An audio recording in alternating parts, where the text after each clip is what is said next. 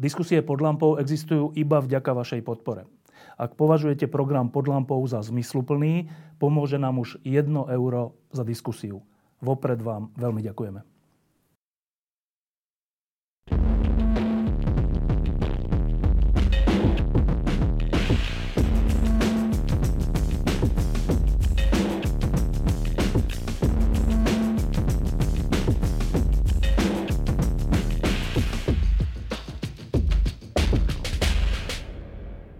Keď sme v minulom dieli pod lampou o zázrakoch fyziky hovorili o pánovi Maxovi Planckovi, tak bolo tesne pred začiatkom majstrovstiev sveta vo futbale. Teraz máme druhý diel, budeme hovoriť o pánovi Albertovi Einsteinovi a práve sa skončil jeden z osem finálových zápasov. Chorvátsko na jedenástky porazilo Japonsko. A už poznáme celkom dosť štvrtfin- štvrťfinálových mužstiev, teda, teda reprezentácií, ktoré sa dostali až do štvrťfinále. Ehm, zatiaľ dobre, nie? Ja, no, sú tie majstrovstvá výborné. Ja som mal na konci tých skupín pocit, že odteraz by sa futbal mal hrávať vždy len tak, že dva paralelné zápasy sú, no. v ktorých, ktoré sa navzájom ako súvisia. Akože to, bola, že to boli Dráma. Také drámy, kde každým gólom sa menila niekedy až dvojica postupujúcich. Že to bolo, že A, a sú to dobré futbaly a najmä podľa mňa teraz tých osem finálových sa proste fauluje, mne sa zdá, málo. Že oveľa menej, no. než je bežné, než bežné. Čiže malo by, neviem, čo treba spraviť, ale bolo by dobré, aby ten systém tých, tých, tých súťaží bol taký, aby ich to nútilo hrať tak, jak, jak hrajú teraz. Proste mne sa, mne sa páči ten futbal, čo sa tam hrá. Zatiaľ veľmi dobre sú asi Angličania, že? Angličania sú výborní, Francúzi sú výborní, ja teda asi budem skôr držať Angličanom. To bude štvrťfinále. Ja budem vás držať Angličanom. Na druhej strane, akože treba uznať, že tí Francúzi hrajú výborne, a keby tam mali ešte Benzemu. Mm. Takže naozaj, že to, to, ja im nedržím palce, aby boli majstri sveta druhýkrát, teda druhýkrát za sebou, ale želal by som si, aby tam boli v plnej sile a ten Benzema je dosť veľký rozdiel, či no. tam je, alebo nie. No. Uh, uvidíme, teraz za chvíľku bude Brazília hrať s Kóreou. Um, Maroko bude zaujímavé, Maroko hrá veľmi dobre a to sa tak zdá, že Španielsko vyhrá samozrejme, ale nemusí to tak byť, no uvidíme. Um, späť k fyzike. Tak, keď sa povie Einstein, tak človeka všeličo napadne. Um, Pracoval na patentovom úrade, to je také, že jak, že na patentovom úrade, však to bol svetový fyzik, ako mohol pracovať na nejakom úrade. Potom človeka napadne teória relativity.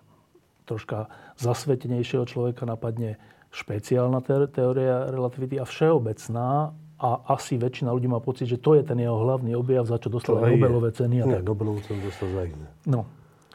Um, Potom ešte človeka asi napadne, že Einstein, o tom sa tak hovorí, neviem, či to je mýtus, že on až taký dobrý žiak nebol na, na, na škole, že čo sa týka matematiky alebo fyziky, alebo neviem, na strednej, myslím. To je podľa všetkého mýtus. Ja si myslím teda, že v skutočnosti tam patrí najlepším žiakom. Je asi pravda to, že najviac ho bavilo to, čo ho bavilo a to, čo ho bavi, nebavilo, tak... Flákal ne... trocha? Je až tak, podľa, podľa všetkého on stále patril k najlepším žiakom v rámci tej triedy. Dobre. A ešte kým začneme s tými, s tými jeho neuveriteľnými objavmi, respektíve pohľadmi na svet a takou odvahou mať nejaký pohľad, tak e, vlastne aký on bol? Vie sa vôbec, je nejak doložené, že čo to bol za človeka? A to sa vie dosť veľa, čo to bolo za človeka. E, vie sa, že e, ako dieťa on bol z dvojdetnej rodiny, mal sestru. Vraví sa, že nikomu nemal taký blízky vzťah nikdy ako sestra? K nej, hej, že, že uh, vie sa, že ako dieťa bol taký, že nemal rád šport, nešportoval, uh, že sa menej, viac sa hral sám, než s inými deťmi, že bol taký...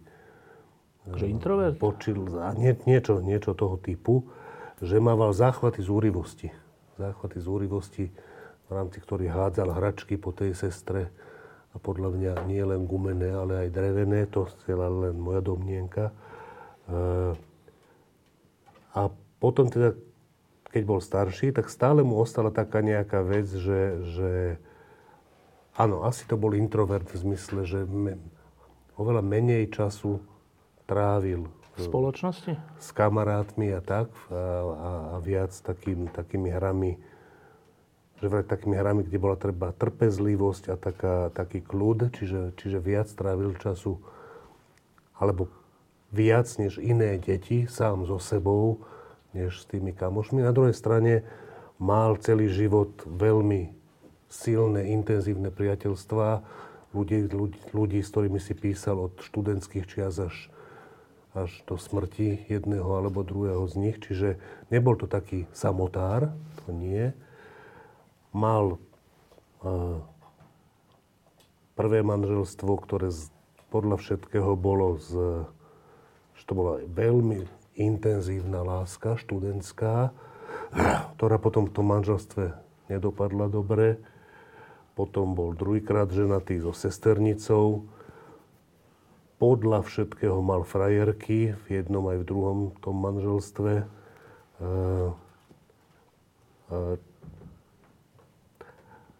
To prvé manželstvo dokonca bolo také, že prvú dcéru mali nemanželskú, potom sa až zobrali a potom mali dvoch chlapcov. Tá prvá dcéra, tie osud je neznámy, nejasný, ona ochorela ako úplne maličká, dosť vážne a potom sa vlastne nevie, teda aspoň v tej literatúre, ktorá je dostupná, tak som, som, som sa nedočítal, že či zomrela, alebo či ju dali na adopciu, ale takú tú adopciu, že tá druhá rodina si ju kompletne osvojí, čiže oni úplne stratia o nej informácie, všetko. Čiže, čiže prvú dceru mali ešte neboli zobratí a, a stratili ju takým alebo onakým spôsobom. A potom to manželstvo sa, presne to, čo sa stane niekedy z obrovskej lásky, z takej vášne, že tá vášeň pominie a tí ľudia občas začnú byť k sebe takí, že zlí, takí, že zlí. Myslím, že to prvé manželstvo s tou Milevou Marić dopadlo takto. Ja som čítal nejaký taký, taký zoznam, že čo Einstein je napísal, že ak chceme ešte fungovať tak, takto. A to bolo v takom článku, ktorý takom trochu feministickom, ktorom ten Einstein bol vykresovaný ako hovedo muž, že takto zachová k žene.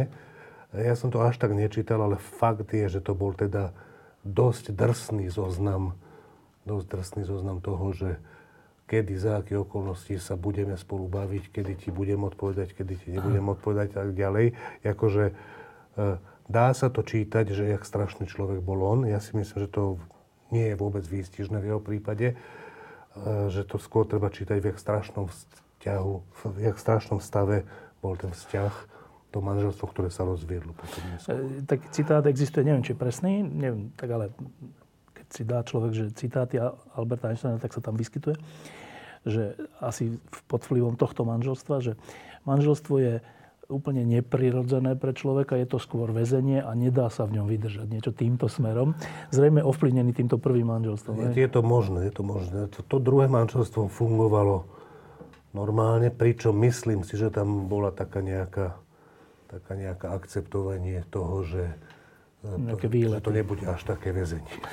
No, tak e, a teraz sa vrátim k trocha k tej predošlej diskusii, ktorú sme mali o pánovi Planckovi, ktorý, ktorú sme zakončili zhruba takto, že všetkými tými odvodeniami, rovnicami, pozorovaním, zaujímavým premýšľaním došiel Max Planck k tomu, že to je zaujímavé, že energia alebo teplo sa nevyžaruje nejako súvisle, ale po nejakých častiach, neskôr sa povie, že kvantách, ale dobre, povedzme, že po nejakých častiach.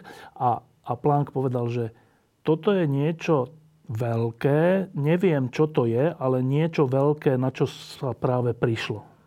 V tomto, čo si povedal teraz, je jedna zásadná chyba, no, ktorá je úplná drobnosť pre, no. pre väčšinu ľudí, ale je to, akože to, čo povedal Planck, bolo o málilinko niečo iné, no. ale to málilinko tam pridal potom Einstein, čiže keby to bolo takto už minule, tak by tá dnešná lampa nemala o čom byť.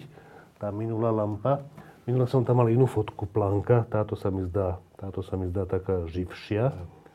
To, čo urobil Planck, je, že naozaj, že hentie krivky, ktoré hovoria o tom, že keď vyžarujú telesa s nejakou teplotou svetelné žiarenie a vôbec elektromagnetické, čiže aj infračervené, prípadne ultrafialové, tak že tie krivky, že intenzita žiarenia od vlnovej dĺžky závisí tak, ako je tam nakreslené, tak tieto krivky, respektíve tie vzťahy, ktoré som na tabulu teraz napísal, minule som ich napísal ako funkcie vlnovej dĺžky a teploty, teraz som ich napísal ako funkcie frekvencie, to ní, grécke písmeno je frekvencia a teploty, lebo dnes sa nám to bude viac hodiť tak, to je ten istý obsah, čiže to rho je hustota žiarenia pri nejakej teplote a nejakej frekvencii, že to je frekvencia na tretiu krát nejaká funkcia ich podielu a tu, tá funkcia ich podielu je napísaná tam, grafy, príslušné grafy sú nakreslené tu, a tú funkciu bol Planck schopný odvodiť na základe predpokladu, ktorý sa mu zdal šialený a väčšine ľudí sa zdá dodnes šialený, že ako na to mohol vtedy prísť. A to je, že nepredpokladal o tom svetle, že je v nejakých kvantách alebo v niečom, ale o tých veciach, ktoré to vyžarujú, že oni sa nachádzajú iba v stavoch s nejakými hodnotami energie, teda ten ktoré materiál? Sú, ten materiál, že sa vyskytujú. A že nie je to svetlo, ktoré sa vyžaruje, presne ale tak, ten materiál má tak. nejakú takú vlastnosť, že nevyžaruje akože súvisle, ale iba v nejakých... Nie, nie že, nie, že nevyžaruje, že on sa nachádza, že, že tie stavy, ktoré tie takto. V prvom rade predpokladal, že tá látka, ktorá vyžaruje to tepelné žiarenie, hociaká látka, že ju možno modelovať nejakými oscilátormi, nejakými kmitajúcimi vecami. A teraz otázka je, že to čo je za blbosť, že drevo alebo vodu bude si predstavovať ako nejaké oscilátory. Čo tam kmitá, kde tam kmitá? Odpoveď je takáto. Poprvé, už predtým, dávno predtým, desiatky rokov, Kirchhoff ukázal, že hentá funkcia je v nejakom mysle univerzálna pre všetky látky. Ona je daná absorpčnou schopnosťou a tým, koľko sa vyžaruje, že toto je univerzálna vec. To znamená, že ak je to univerzálna vec, tak ja si môžem hociakú látku modelovať, skoro by som povedal, že ako chcem, napríklad oscilátormi. Ak to má platiť pre každého, tak to bude platiť aj pre tie oscilátory. Oveľa dôležitejšia vec, a keď už akože je, že strašne veľa vecí na svete sa v skutočnosti chová ako oscilátory. A toto je vec, ktorá z nejakého dôvodu, z nejakého dôvodu sa e, neučí ako základná, vec. ako základná vec vo fyzike. Ja sa pamätám, že som sa to dozvedel ako tretiak, už ako študent fyziky od Vlada Černého. A keď nám to, tá, on nám napríklad povedal, ale ukázal, že prečo je to tak, ja som bol úplne hotový z toho, že jak je to možné, že tak strašne dôležitú vec mi doteraz nikto nepovedal. Lebo keď aj teraz povieš, že, že väčšina vecí sa správa ako oscilátory, tak predpokladám, že bežný náš divák ani nevie, čo hovoríš. Áno, áno. Jakože, jaké oscilátory? Pod oscilátorom si väčšinou, to už sme hovorili minule, človek predstaví, alebo teda jeden, jeden z možných oscilátorov je, že nejaké závažie zavesím na pružinku, keď tú pružinku troška natiahnem, tak to začne tak kmitať. A menej, Skuto... menej, menej, no. A to je tlmený oscilátor. Keby, bolo, keby to bolo vo váku, keby tam nebol odpor vzduchu, tak ďalej, tak to dlho, dlho kmitá, e, takými sinusovými kmitmi. A to, keď je toto oscilátor, tak ja, ja, akože drevo sú oscilátory, ja, akože pohár sú oscilátory, čo to je za blbosť? A ono je to takto, že aj to drevo, aj ten pohár, aj veľa iných vecí sú veľmi často v stave kľudu, že v stave rovnováhy. Napríklad teraz tento pohár, no? Áno, stojí tam a nerobí nič, nepohybuje sa so, so žiadnym zrýchlením. A teraz, o každej veci, ktorá je v, tako, v takej rovnováhe a ešte k tomu v tzv. Stabilnej rovnováhe, že to nie je tak, že keď to postavím tak a pustím, tak to padne, ale že keď to postavím a keď to položím, tak to ostane. Tak tomuto sa hovorí stabilná rovnováha. A keď je to v tej stabilnej rovnováhe a je to vychýlené troška dosť málo, tak sa to chová ano, ako lineárny harmonický oscilátor. Áno. Vlastne sa to vrátilo do pôvodnej polohy. Vrátilo to do pôvodnej polohy a v tomto, prí... Dobre, v tomto prípade je to veľmi tlmené, tie kmity, ale keď nie sú až tak veľmi tlmené, tak sa to rozkmitá a kmitá to tým sinusovým pohybom. späť skoro Planckovi? Všetko, skoro všetko. A teraz, čiže keď ten Planck povie, že budem skúmať tú látku, ako keby to boli oscilátory. A vôbec to je, čo to napadlo? Prečo? Prečo? Lebo je to veľmi prirodzené, lebo tá látka, každá látka je... Ale mu to nejak zapadalo do tých rovníc? Preto to tam zaviedol? Ešte raz, pre, podľa mňa preto to zaviedol, lebo na rozdiel odo mňa a podobne ako Vlado Černý vedel Planck v roku tisíc deväťsto, že každá vec v okolí stabilnej rovnováhy sa chová ako oscilátory. To znamená, že keď bude skúmať, ako vyžarujú oscilátory nabité, nejaké veci, ktoré sú v, tej, v tom dreve alebo v tom skle, ktoré sú elektricky nabité, sú v rovnováhe a keď sú trošku z tej rovnováhy vychýlené, tak začnú kmitať a pri tom kmitaní vyžarujú elektromagnetické žiarenie. A to vedel vypočítať. Dobre, a on zistil, že tie oscilátor, teda látka, hmota, alebo už ako, e, má tú vlastnosť, že to osciluje iba v istých frekvenciách? Niečo takto? Nie, nie, nie. Že keď to osciluje s nejakou frekvenciou, tak to môže mať iba energie, ktoré sú celočíselné násobky niečoho, nejakej konštanty krát tej frekvencie. A, a teraz toto, toto povedal Planck. Planck a súčasne tam dal ten výrok, že toto je niečo veľké, neviem presne čo, hej? A, áno, v zmysle, v zmysle, a čo že... som vlastne zle povedal?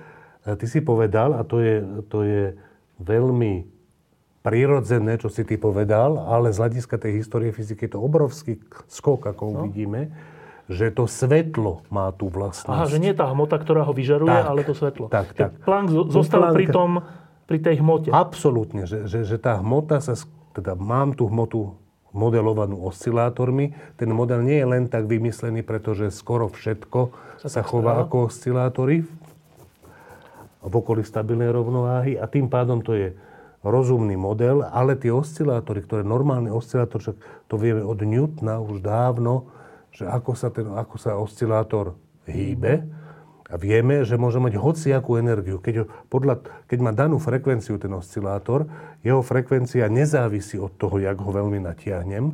Tie kmity, tá amplitúda tých kmitov závisia od toho, jak veľmi ho natiahnem. Frekvencia je stále rovnaká. To zistil už Galilei. Uh, Newton to úplne, to úplne zrozumiteľné z toho, z tej, z tej Newtonovej mechaniky a energiu to môže mať absolútne akú chce. Spojí to. Spojí to.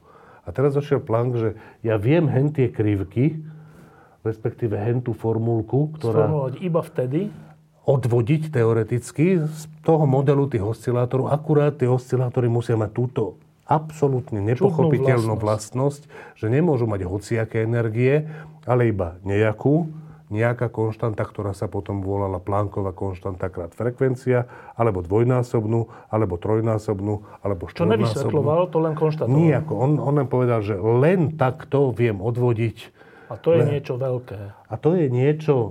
To je niečo úplne nepochopiteľné, že keby bol by som, to teraz nie, že by som ho citoval, ale bol by som veľmi rád, keby ja alebo niekto iný vedel túto formulku odvodiť. Nie, no ešte, ešte nielen, že vysvetlil, že keby, sa, keby to nás toho zbavil. Odvodí. Áno, aha, tak, dobre. Že keby nás toho zbavil, že keby to bolo, keby to urobil. Dobre, a teraz prichádza na scénu mladý, koľkoročný Einstein. Obrázok som zvolil, neviem, to je päť šesť ročný. No neverím, že päť šesť ročný nad týmto nie, začal. Nie, nie, nie, to nie, to nie, ale sa mi páči takýto obrázok Einsteina, lebo ten sa väčšinou neukazuje.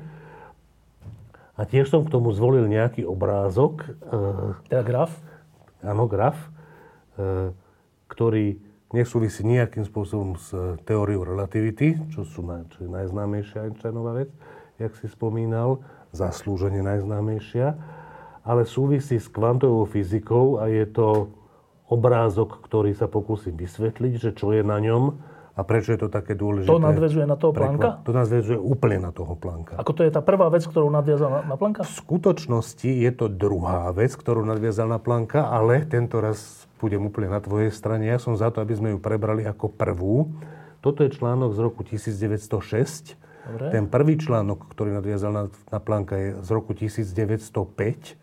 Ale v logike toho, čo chceme povedať, je toto... logicky bližšie k tomu Planckovi a, a tak, sa, tak sa mi zdá, že je lepšie začať týmto dobre článkom.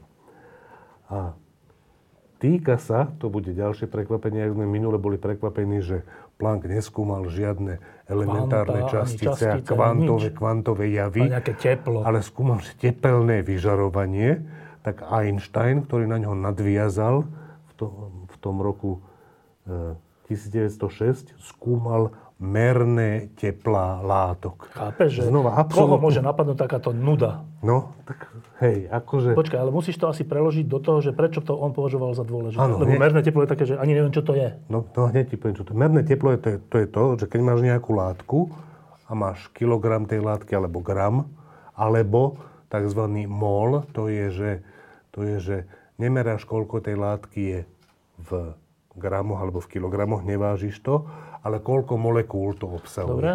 Tak mol, čiže to sú tzv. Molárne merné teplá, že zistiť, koľko tepla tej látke treba dodať, dodať aby sa zohriela o jeden stupeň. To aha, je merné teplo. Aha, dobre, čiže áno, rozumiem, dobre. To je merné teplo. A teraz, to, sa, to je nejaká použiteľná vec, merné teplo na niečo? Áno, áno, akože ty potrebuješ vedieť merné tepla rôznych látok, keď chceš vedieť, že na to, aby si zohrial, neviem, keď chceš vedieť na to, aby, že koľko tepla potrebuješ na to, aby si zohrial vodu zo no. šesťdesiat z desať stupňov na tridsať stupňov, tak...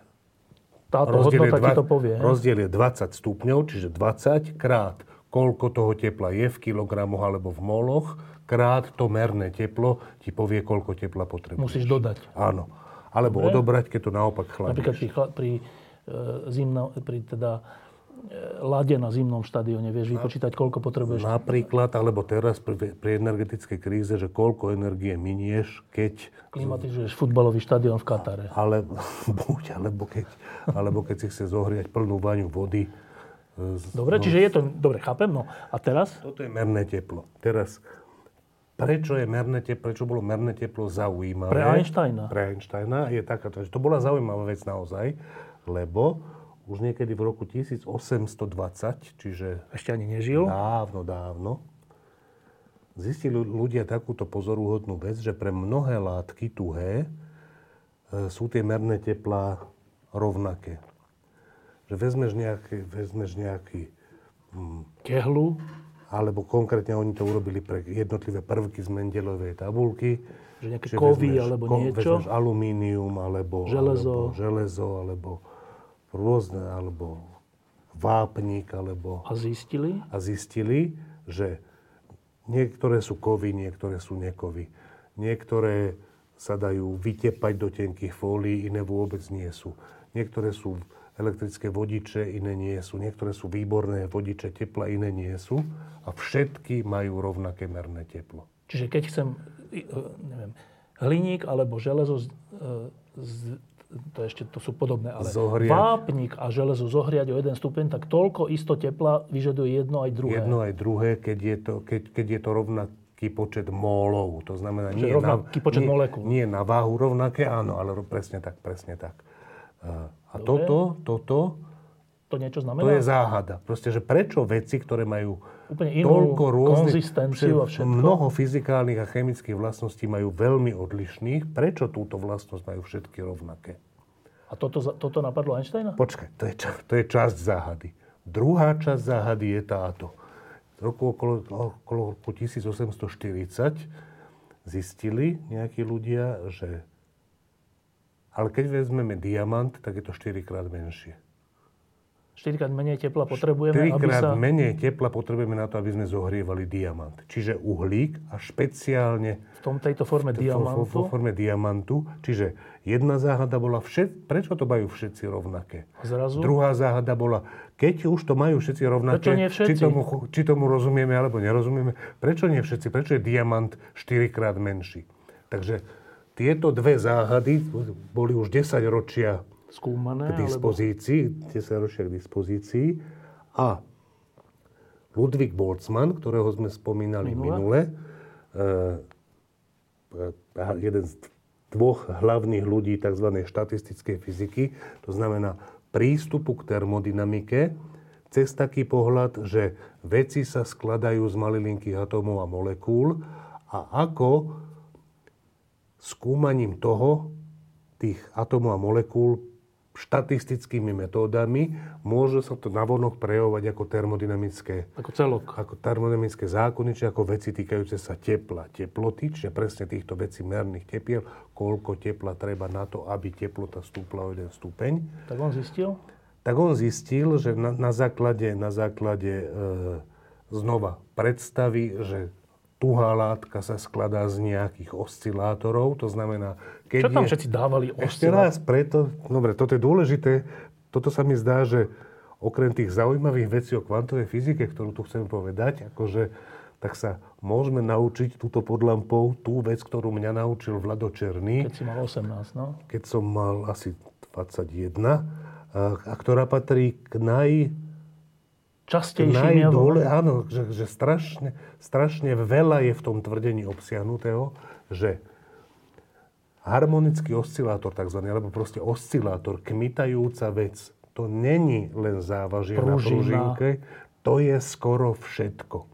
Skoro všade okolo nás sú oscilátory, to znamená, že keď Planck a pred ním Boltzmann považuje nejakú tuhú látku za súbor sústavu oscilátorov. Že nie je to prekvapujúce. To, to je veľmi, to je veľmi, e, to je aplikácia veľmi všeobecného tvrdenia, že oscilátory sú strašne často sa vyskytujúca vec. Tak a Boltzmann?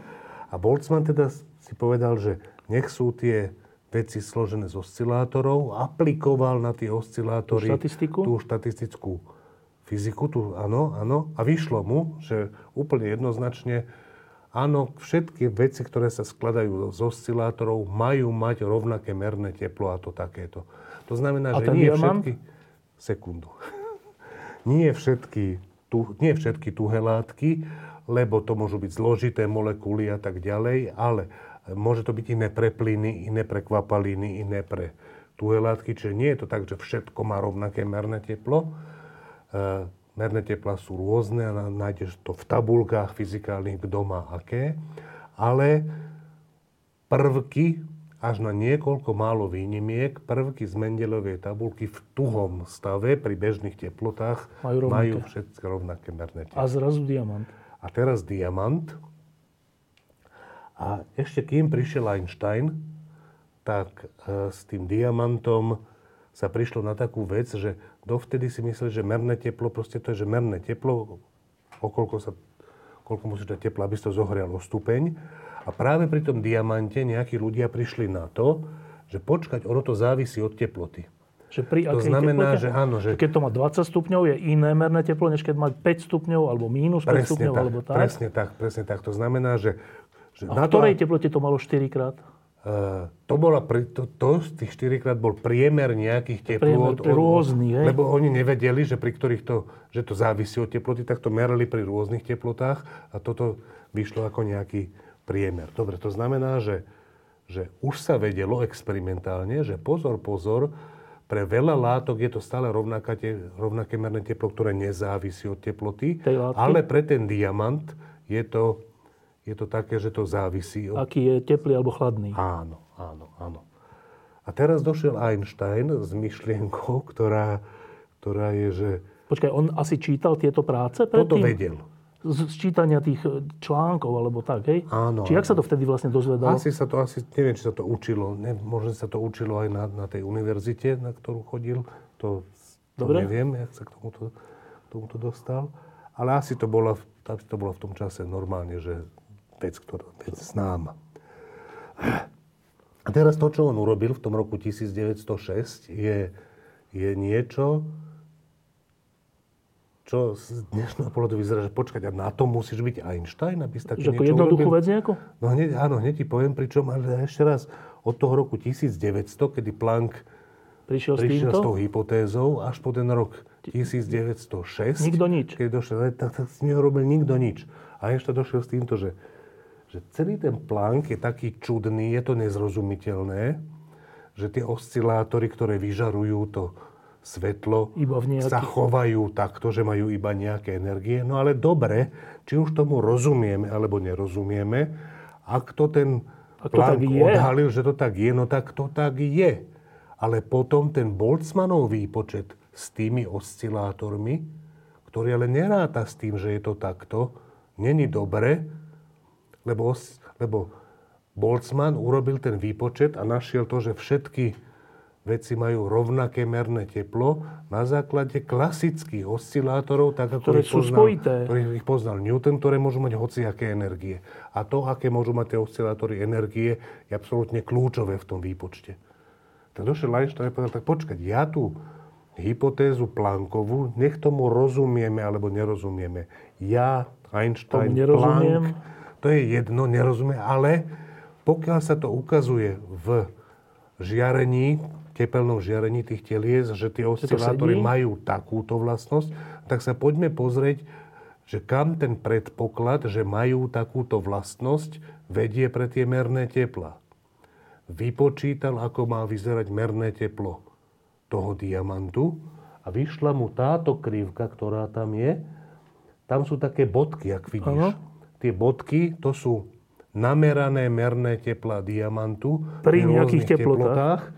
A tá krivka je Einsteinov, výsledok Einsteinovho výpočtu, ktorá perfektne prechádza cez tie body a tam hore, tie horné hodnoty, to sú, sú, to tie, sú tie štyri? To sú, nie, áno, to je ten štvornásobok, to je to, čo majú všetci ostatní a pre, pre ďalšie teploty, pre nižšie teploty to klesá, to merné teplo, s tým, že takýto pokles je pre všetky látky, ale pre niektoré látky nízke teploty sú naozaj veľmi nízke teploty. A zhodou okolností pre zlato, pre diamant je už izbová teplota dostatočne nízka teplota na to, aby to z tých hodnôt, ktoré sú všeobecne, kleslo na štvrtinovú hodnotu. To znamená, že no, Einstein tak... neurobil nič iné, než že zobral vážne tú vec, že keď Planck hovorí, že oscilátory sa majú chovať takto bláznivo, takto neuveriteľne. Že len po kvantách? Že len po kvantách môžu mať energiu a tie kvantá sú dané frekvenciou toho oscilátora. A teraz diamant sa od iných látok líši tým, že je strašne pevný. To, to asi znamená, že tie oscilátory, že strašne je pevný v zmysle tvrdý. To znamená, to asi držia znamená, že držia veľmi dobre pokope. To znamená, že keď ich chceš dať musíš veľa energie vyvinúť. To, áno, to znamená, že, že, že ten parameter toho oscilátora, že jak tuhé sú tie pružiny, tak pre diamant sú asi oveľa tuhšie, než pre bežné látky. Preto je zrozumiteľné, že pre ten diamant aby vychádzajú iné frekvencie. Áno, áno, áno. To, to, znamená, viac tepla. To znamená, že je zrozumiteľné to, že diamant sa chová tuhšie. Inak, inak než, tie, než tie ostatné látky. Každopádne v Tej, v, tej, v tej práci neurobil Einstein nič iné, než že výpočtom, ktorý nie je zložitý, ale je e, akože šikovný, ale tá myšlienka fyzikálna je táto. Keď si Planck myslí toto a vychádza mu toto ako nevyhnutný predpoklad do tých oscilátorov, tak, tak sa pozrime, čo to znamená pre merné tepla.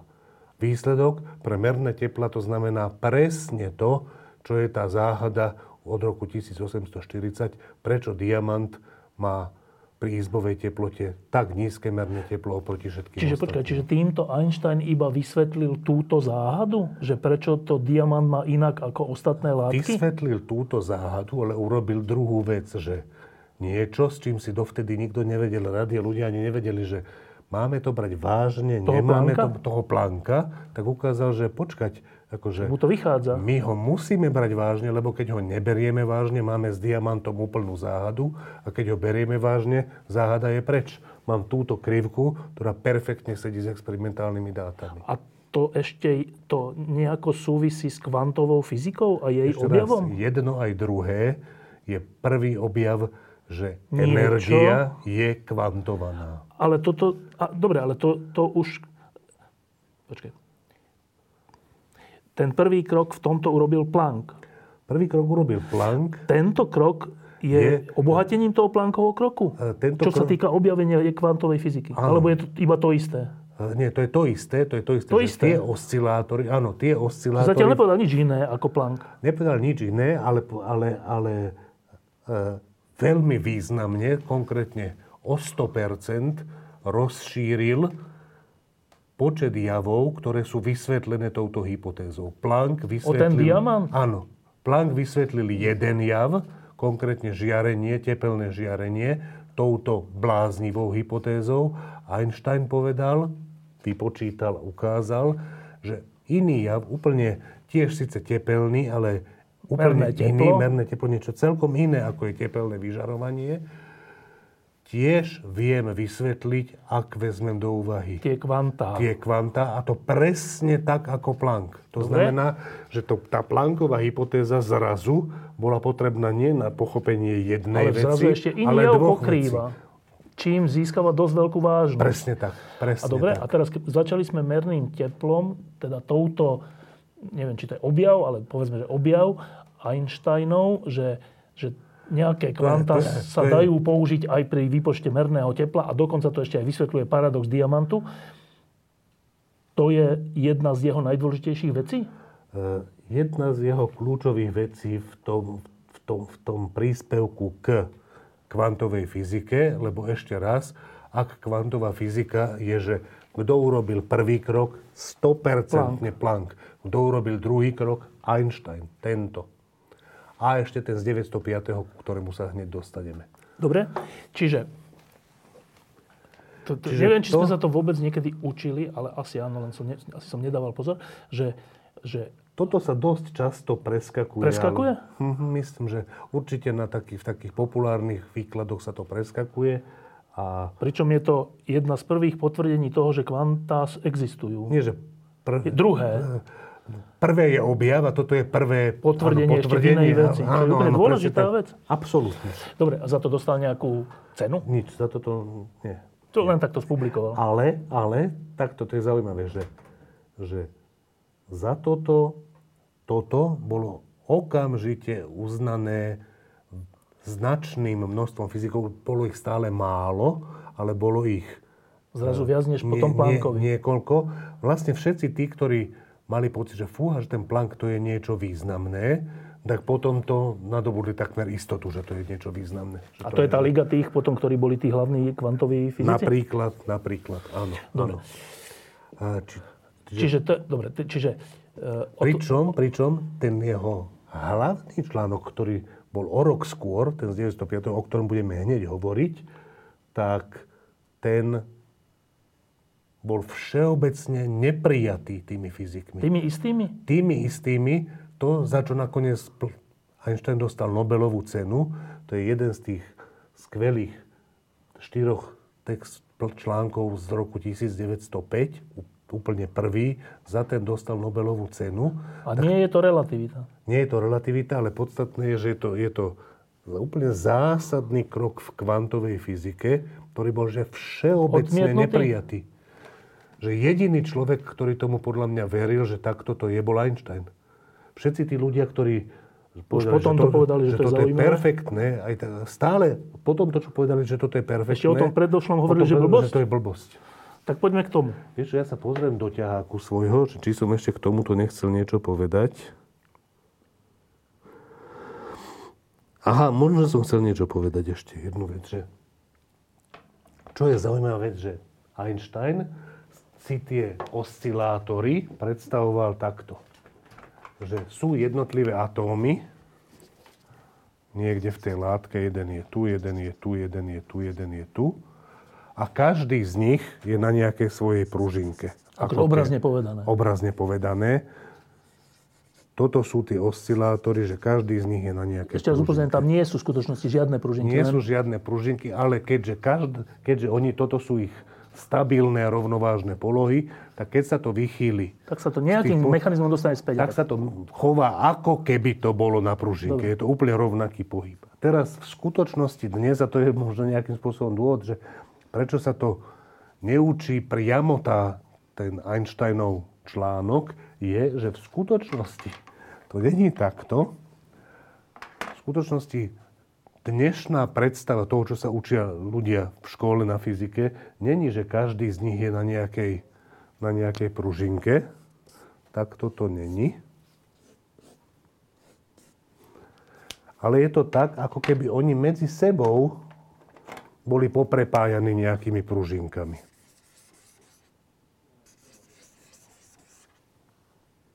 Tie jednotlivé atómy? Áno.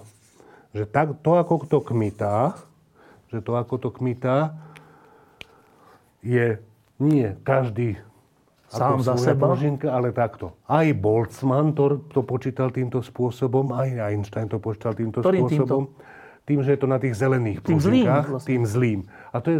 Ďalšia zaujímavá vec, ktorú ja by som rád túto opakovane hovoril, že, že e, veľkí muži a ženy a géniovia nemajú len dobré myšlienky, majú niekedy aj myšlienky, ktoré sa neskôr ukáže, že takto nie je.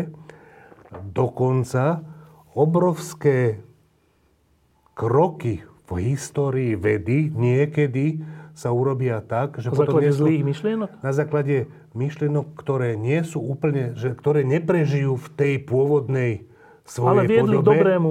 Nie len, že viedli k dobrému, ale oni prežijú k tomu, že ono sa potom ukazuje, keď sa to dneska učí, že tieto modré oscilátory sa dajú nejakým trikom technickým previesť ako keby na také zelené. Teraz trošku skresľujem, ale každopádne tieto previazané oscilátory sa dajú nejakým trikom previesť nebola to až na, taká na nezávislé oscilátory, ktoré sú síce iné, ale keďže ani Einstein, ani Boltzmann nepotrebovali nevyhnutne nejaké konkrétne detaily o tom, ako tie oscilátory vyzerajú, potrebovali len, že sú to oscilátory, tak či sa to robí takto, alebo sa to robí takto, čo je, čo bližšie je správne, áno, čo je bližšie k pravde, výsledok je dobrý. Je, je ten istý dokonca v nejakom zmysle. Dobre, čiže, čiže to, teraz sme si prebrali, že ako Einstein prispel ako druhý človek na svete k tomu, že, že niečo ako kvantová fyzika sa začala brať vážne, že veci sú kvantové. A týkala kvantové. Sa iba oscilátorov. Stále sa týkala iba tých oscilátorov, ktoré vieme, že v tej látke nejakým spôsobom Dobre. budú. A dve, ale rok predtým, teda ešte toto ma zaujíma, že iba kratučko, že keďže toto dúfam, že nie je mýtus, že, že Einstein pracoval na patentovom áno, úrade áno, vo Švajčiarsku. Áno, áno. Tak e, akože to je taká tiež absurdná predstava, že máš nejakého svetového fyzika, ktorý prichádza na prelomové veci ako prvý v histórii ľudstva, pričom aby mal na chleba a na nájomné a na teplo, ešte nebola vtedy, čo bola po vojne, nebolo po vojne, e, tak... Tak, tak je úradník na nejakom patentovom rade, vybavuje nejaké úradné veci a čože? A popri tom si robí áno, toto? Áno, akože áno, doma? Áno. Alebo aj priamo v tom úrade, predpokladám. Ale to je... To... Čo to bol za neprajný svet pre fyzika? Uh, on nebol až taký neprajný pre fyzika, bol neprajný pre Einsteina. Akože oni... Uh, on bol spolužiak s tou Milevou Marić, akože v jednom ročníku boli. A...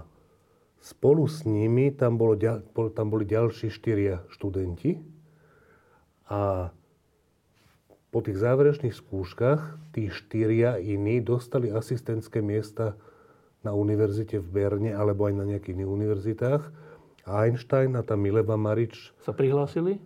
Nedostali miesto. Že nie sú dobrí? Že nie sú asi dosť dobrí, alebo ja neviem čo. Čiže proste oni nedostali tie miesta pre Einsteina, ktorý, ktorý iste vedel, že chce robiť to a len to. Že chce robiť teoretickú fyziku. Takže to bolo hrozné. Neprijali? Že... Ne, proste neprijali. Nedostal miesto. Áno, proste nebolo mu ponúknuté, nebolo mu ponúknuté asistentské miesto, čím začína normálne. Na žiadnej normálne, škole? Na žiadnej vysokej škole tam, po Švajčiarsku. Tak si povedal, zháňa... tak niekde, niekde zamestnaný musím byť. Nielen to, že zháňal miesto, zháňal miesto nejaké, chvíľu učil na nejakej strednej škole. Potom, dos, potom mal, myslím, že jediný príjem bolo, že dával súkromné, súkromné doučovanie z fyziky robil. Čo je asi jeden z dôvodov, prečo sa ešte nemohli zobrať. Tam bolo aj to, že z rodiny Einsteinova mama nemala rada tú Milevu. Ďalej, no? Čiže ne, nebolo tam prajné prostredie z tohto hľadiska. Finančne boli, proste neboli nezávislí. To znamená, že to, že sa zobrali až eh, niekedy tesne pred tým deväťstopäť. Predtým teda museli to dieťa, e, ak nezomrelo, tak dať na adopciu. To, to bolo kvôli peniazom. S najväčšou pravdepodobnosťou. No, ale to je... Nedostal miesto také, aby mohol robiť to, no, čo ale sto percent to je také, to je úplne, že, to je úplne, že dýchberúce, že, že to je ako, že teraz sú majstrovstvá sveta, tak to je ako príklad, že, že Messi a neviem kto, e, Mbappé, že najlepší fotbalisti hra, proste dajú góly hocičo, utečú každému tak. Ale nemali by miesto v Paris Saint-Germain, tak by... Nie, nemali by, nemali by miesto v žiadnom futbalovom tak by klube. Akože normálne pracovali a popri tom po večeroch by si trénovali a potom by nejaký tréner ich zobral na majstrovstvo a oni by dali všetky góly a no, boli majstrovstvo. To dačo, je taká... Také dačo. Ale také to, dačo. To je v dnešnom svete nemožné. E, To je otázka, či je to nemožné. Ja neviem, neviem o koľkých... Je to nejaký Mbappé, ktorý je niekde bokom? Áno, áno ja, by, ja, by som, ja by som povedal, že sto percent. Že sto percent sú že nesmierne talentovaní a geniálni ľudia, ktorí proste sa nedostanú k tomu, aby to mohli prejaviť. Ja Dobre. som si tým istý. Dobre, tak, tak a teraz je. V tom devätnásťstopäť, teda rok pred týmto, pred tými mernými teplami, už pracoval zrejme na tom úrade, neviem. Áno. Áno. áno. A, a teda a začal si písať... Že to bolo výborné miesto pre neho. To ja chcem povedať, že to nebolo, že také, že konečne mal, konečne mal stály príjem. Mal stály príjem a to taký, že tá robota ho neubíjala, ne, nebol tak zavalený robotou, aby nemohol rozmýšľať popri tom. popri tom. A naozaj to, čo on urobil v tom deväťstopäť, ja si myslím, že to nemá obdobu v ničom v celých dejinách ľudstva. Jakože, no. jak veľa vecí. Pričom toto, čo sme rok. doteraz hovorili, bolo v deväťstošesť. Čiže v tom deväťstopäť bolo teda čo? V deväťstopäť bol ten článok o svetelných kvantách, o ktorom budeme hovoriť, teória relativity, článok o Brownovom pohybe, tak sa mu hovorí, aj keď Brownov pohyb je tam spomenutý len v nejakej jednej, dvoch vetách. Ktorý teda je dôležitý čím? Tým, že až na základe tohto Einsteinovho výpočtu a jeho neskoršieho experimentálneho potvrdenia, za čo mimochodom ten experimentátor Perrin dostal Nobelovú cenu za to potvrdenie, až to bolo všeobecne prijaté za jasný teoreticko-experimentálny dôkaz, že existujú, že látka sa skladá z nejakých atómov, prípadne respektíve molekúl. Čiže, počkaj, čiže devätnásťstopäť úradník v Berne, či v Ženeve, či prišiel kde? Prišiel s teóriou relativity, s dôkazom, že veci sa... Ktorá zmenila skl... úplne pohľad na vesmír. Áno, s tým, že svetlo sa skladá z nejakých Čo nikto kvánt, nechyroval.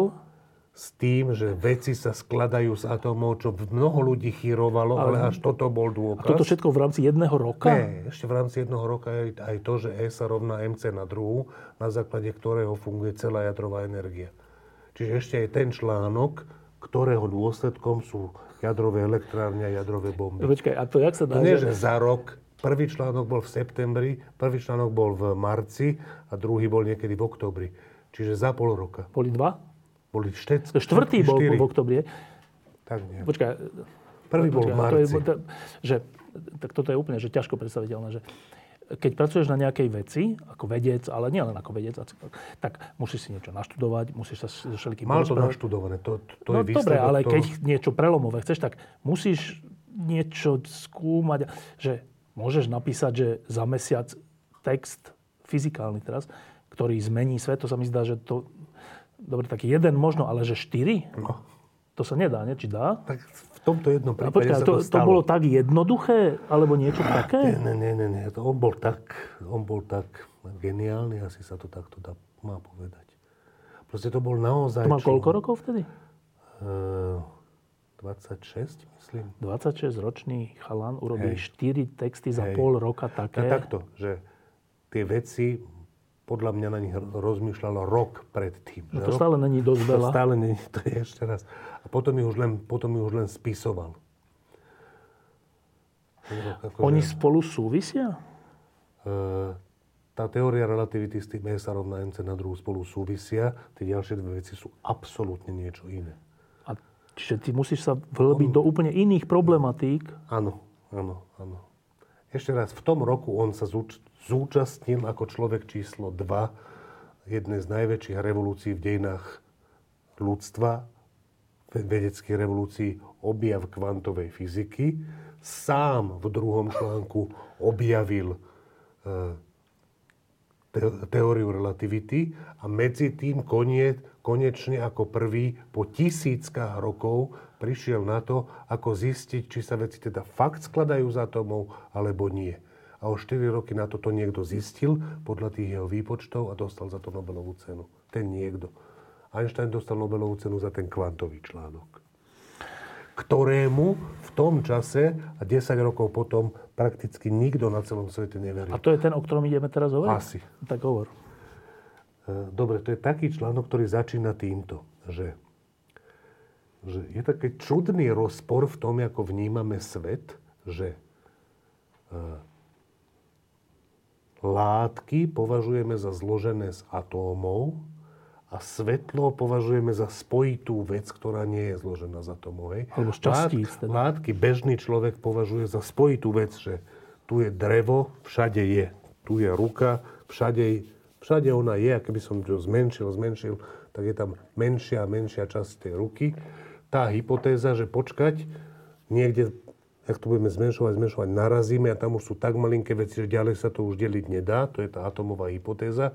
To je alternatívna hypotéza, čiže bude to celé spojité, tá hmota, alebo sa skladá z takýchto malilinkých vecí, ktoré sú ale tak malilinké, že, že ich nevidíme a javí sa nám spojitá. Einstein hovorí, že to je zaujímavé. Toto je presvedčenie skoro všetkých chemikov a mnohých fyzikov, Boltzmanna určite, lebo... Tá, to o tej tak, spojitosti. Nie, to, to, že sa veci skladajú z atómov. Aha, to, dobre. K tomu vedie chémia veľmi prirodzeným spôsobom a štatistická fyzika, to znamená výklad tepelných vlastností látok na základe predstavy, že oni sa skladajú z atómov a molekúl. Čiže títo fyzici a chemici tomu dosť veria, ale iní fyzici a iní chemici tomu neveria a tak ďalej. Ale Einstein hovorí, ešte predtým, než dokázal, že veci sa z atómov skladajú, že je taký pozoruhodný rozpor medzi tým, že látka, látka má atomárnu štruktúru, čiže je... Časticová? Ča, je nejakým spôsobom, ja sa asi by som ešte nepovedal časticová, ale je... Diskrétna. Diskrétna, ale... áno. Že, že, že, že sa skladá z nejakých vecí, ktoré už ďalej sú nedeliteľné a oni spolu dávajú... K tomu to už smeroval v devätnásťstopäť a tak, hej, že... Opakujem, že, že v chémii veľa ľudí tomu verilo a po fyzike časť ľudí tomu...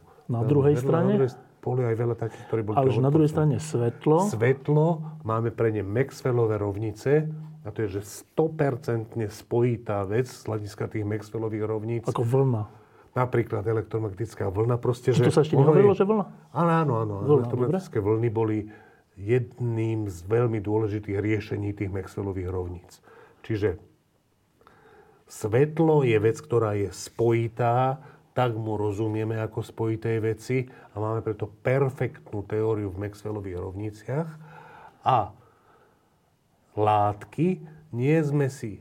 Nemáme ešte sto percent dôkaz, ale veľmi veľa vecí nasvedčuje a veľmi veľa ľudí, vedcov považuje, že je to zložené z atómov.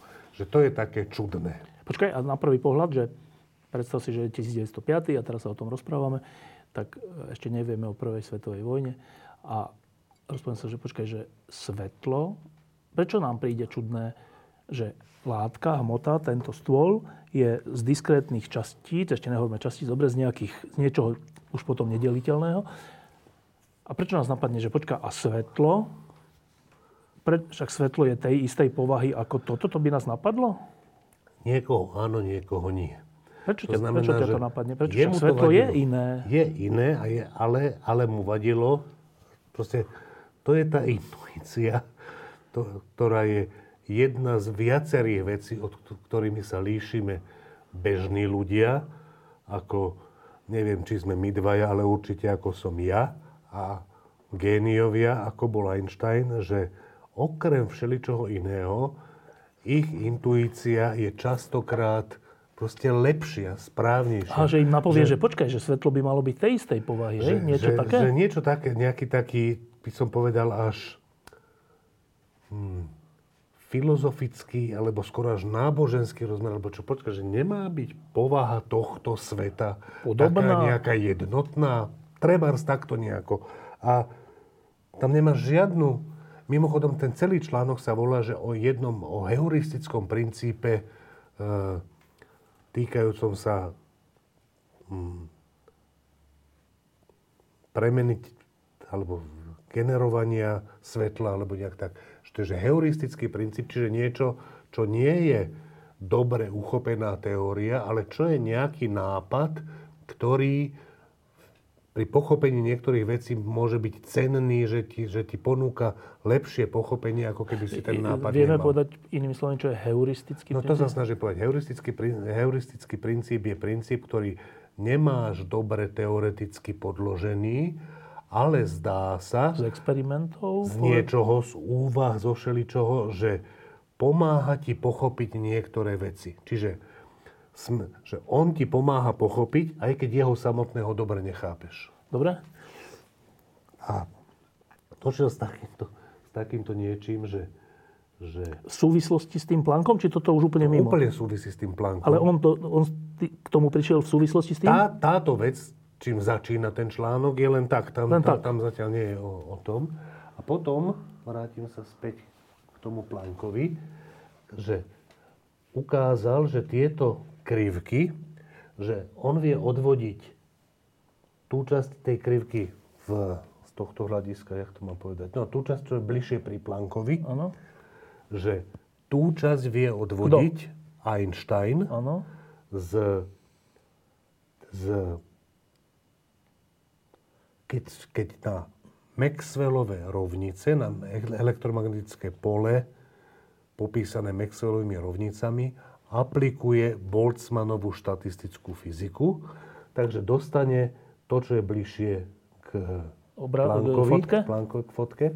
Uh, mimochodom, to sme hovorili už minule, že toto isté urobil Lord Rayleigh uh, v, dev- v roku tisíc deväťsto, že odvodil len tú časť krivky teoreticky z Maxwellových rovníc a z Boltzmannovej, z Boltzmannovej štatistickej fyziky.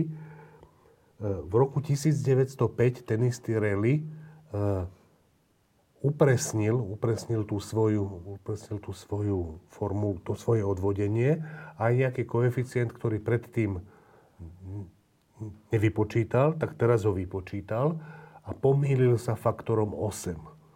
Vyšlo mu osemkrát iné číslo, než je správne a iný fyzik, Jeans sa volal, opravil, opravil to jeho... Ten, ten výpočet? Jeho výpočet, čo Rayleigh uznal, že áno, bola tam chyba, toto je správne. A odtedy sa to volá, že Rayleigh-Jeansov zákon o tom, jak vyzerajú tie krivky bližšie k fotke. To ešte nehovoríme o fotónoch, ale... Ešte nie, ale medzi tým, medzi tým, medzi tým, čo to publikoval Rayleigh s tou chybou, faktor osem, a tým, čo ten Jeans prišiel... To opravil? To, to opravenie, tak bol publikovaný tento Einsteinov článok, ktorý to, ktorý to vypočítal tiež úplne nezávisle od nich. Čiže ten Rayleigh-Jeansov zákon objavili Rayleigh, Jeans urobil opravu a Einstein tiež. A zistil, že, že tú časť krivky bližšie k fotke dostane, keď vezme Maxwellove rovnice a Boltzmannov Ale prístup. Na, na čo, keď ich vezme?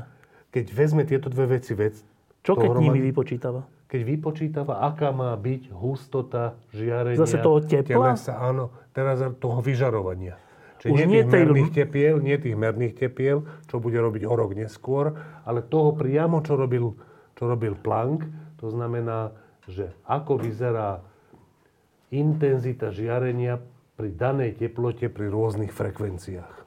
Dobre, Planckovi tam vyšlo to, že ten, tá Planck, hmota... Planck, Planck mal hentam tú formulku, tú dolnú... Ale počkaj, že grafik... Planckovi vyšlo, že tá hmota má tie... Povahou tej hmoty je diskrétnosť, nie áno. toho vyžarovaného z tej nie, hmoty. Nie, nie povahou tej hmoty, ale povahou energie, ktorú môže, ktorú môže mať tá hmota. Áno, ale nie toho vyžarovaného Presne toho. Tak. A keď hovoríš o Einsteinovi, on už rieši to vyžarovanie v tom článku? A on rieši to vyžarovanie, lebo takým spôsobom odvodil on, aj Rayleigh, aj Jeans, všetci traja urobili to isté, že to, že ten graf vyzerá tak, že si nevšímali tie oscilátory v tej látke, v tej látke ale všímali si len to svetlo opísané Maxwellovými rovnicami a na to aplikovali tie, tie Boltzmannové metódy. A? a dostali tú časť grafov, o ktorej hovoríme. Ktoré sú totožné s Planckovými grafmi? Ktoré sú totožné s Planckovými grafmi, lebo to, čo tam nakreslené, sú tie Planckové grafy. Ale pre ľavú časť toho vysoká, obrázku, tá, no? kde, kde, kde sú krátke vlnové dĺžky, tak tie krivky by pokračovali takto dohora. Že by sa nezlomili. Nezlomili by sa, nešli dole. To znamená, že oni všetci traja odvodili časť tých Planckových kriviek z toho, že aplikovali rovno na to svetlo tie Boltzmannové, tie Boltzmannové techniky. A z toho im o tom svetle vyplynulo čo? Že sa má chovať tak, ako sa chová pre veľké vlnové dĺžky. A čo z toho vyplýva? Nič, že, že, že rozumieme tým krivkám pre veľké vlnové dĺžky bez tej Planckovej hypotézy, lebo tá Plancková hypotéza je potrebná na to, hlavne aby som odvodil tú dolnú, tú, tú tú časť tých kriviek, keď, sa, keď idú zasa späť do nuly túto, no. Keď štartujú z nuly. Dobre, ale toto už, teda, už sme pri tom, že Einstein zisťuje, že nie len látka, ale aj vyžarované svetlo je kvantové? Už sme len jeden krok pred. Ešte nie sme pri tom. Nie. Zatiaľ čo iba teda? Zatiaľ, zatiaľ hovoríme, že tú časť grafov bližšie k fotke vysvetlil bez tohto predpokladu s predpokladom, že svetlo je spojitá vec opísaná Maxwellovými rovnicami. A na čo to vysvetlil? Však Planck to už vysvetlil. Či čo? Planck to vysvetlil celé inak. Planck cez to... inú vec. Áno, cez inú vec. A on Dobre. ukázal, že nemusíme si všímať oscilátory. Oscilátory, stačí si všímať svetlo samotné. Vyžarované. Áno. A, a, dok, a dokážem, dokážem nájsť vysvetlenie časti tých grafov, ktoré hovoria vlastne tie grafy o spôsobe vyžarovania svetla na závislosti od frekvencie alebo také. Áno, áno, áno. Dobre, tak zatiaľ nie sme ale pri svetle a sme, jeho kvantovej sme, povahe. Sme pri svetle, ale pri nie jeho kvantovej dobre. Povahe. Čiže to sme. Ešte není koniec toho článku. Ne.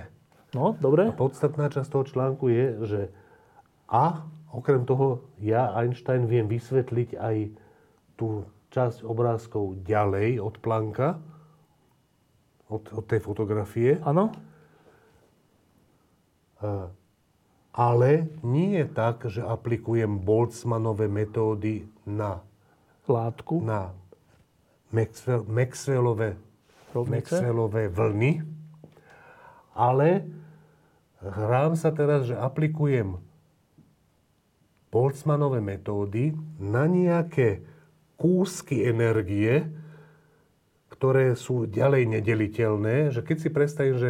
To svetlo, to sa, akože rozdeľujem na kúsky? Že to svetlo, že jeho, čo sa týka energie, že, pretože tam hrajú úlohu iba energie v tých, tých Boltzmannových štatistických výpočtoch, respektíve v tomto sa zaobídeš iba s energiami, tak ako energiách predpokladám také niečo, ako predpokladal Planck pri tých oscilátoroch. O hmote. O hmote, že preto svetlo samotné platí to, že tie energie môžu byť iba Prečo toto násobky diskre... Prečo? Neviem. Každopádne... Toho to, tak čo... napadlo? Asi, že skúsim? Asi. Každopádne, keď predpokladal, že tie porcie energie sú presne také, ako mal Planck, že tá Plancková konštanta krát, krát frekvencia toho svetla, tento už nie tých oscilátorov, ale toho svetla, tak keď predpokladám, že svetlo nie sú elektromagnetické vlny opísané Maxwellovými rovnicami. Hoci doteraz sa má za to, že sú. Áno, ale že svetlo sú nejaké pakety energie, kvantá, svetelné kvantá energie, ktoré už sú ďalej nedeliteľné. A na to teraz aplikujem tie Boltzmannove metódy, tak dostanem iný výsledok než predtým, lebo skúmam tými istými Boltzmannovými metódami niečo iné. Predtým som skúmal elektromagnetické vlny opísané Maxwellovými rovnicami. Teraz skúmam nejaké, nejaké hypotetické, ešte nie častice, ešte len nejaké balíčky energie, ktoré sú už ďalej nedeliteľné a čuduj sa svete, dostanem presne tie, tú časť kriviek, Planckových kriviek, ktorá je tieto začiatky, to znamená... Čiže to, celé ďal, to vlastne vysvetlí. Čiže celé to vysvetlí, ale za takéhoto predpokladu, že raz sa na tie časti, raz sa na to svetlo musím pozerať ako na Maxwellové elektromagnetické vlny, vlny a raz sa na to svetlo musím pozerať ako Planckom inšpirované balíčky energie, ktorých veľkosť je presne taká, ako mal Planck. V tej hmote.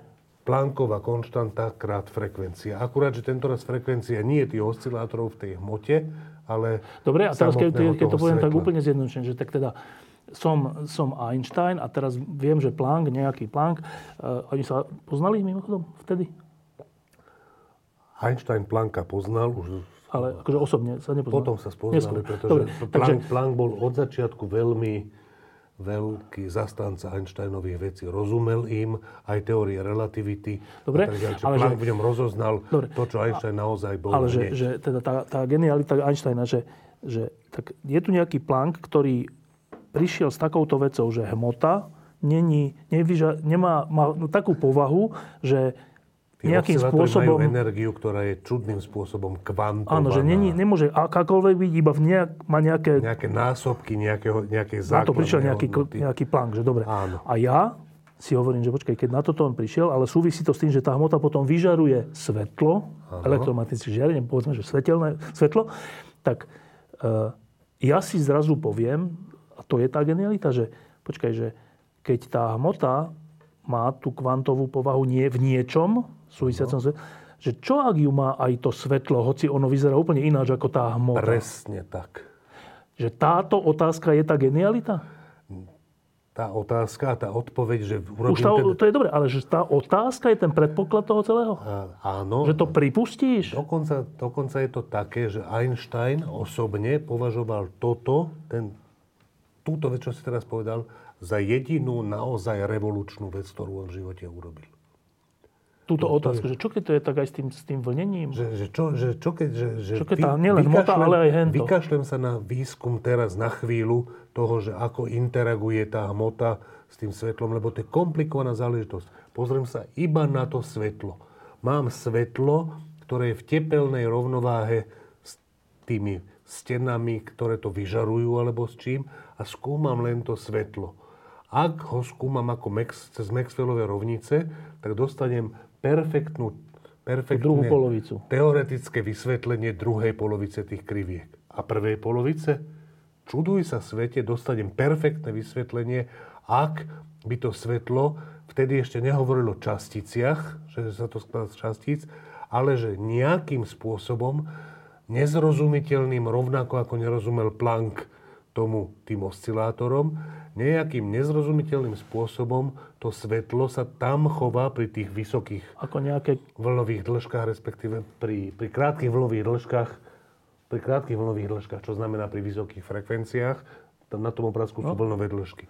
Pri krátkych vlnových dĺžkach sa zrazu chová ako nejaké balíčky energie viac nedeliteľné a každá energia môže byť dobre, celočíselný počet tých balíčkov. Keď, keď si to dovtedy, však dovtedy sa o svetle asi šeličo vedelo, nie? O elektromagnetnom žiarení, šeličo bude o tom práce a tak. Áno, áno. A teraz ty zrazu povieš proti, proti, vše, proti všem, áno, že počkajte, že vy to máte dobré rovnice, ale ja vám hovorím, že je to celé úplne ináč.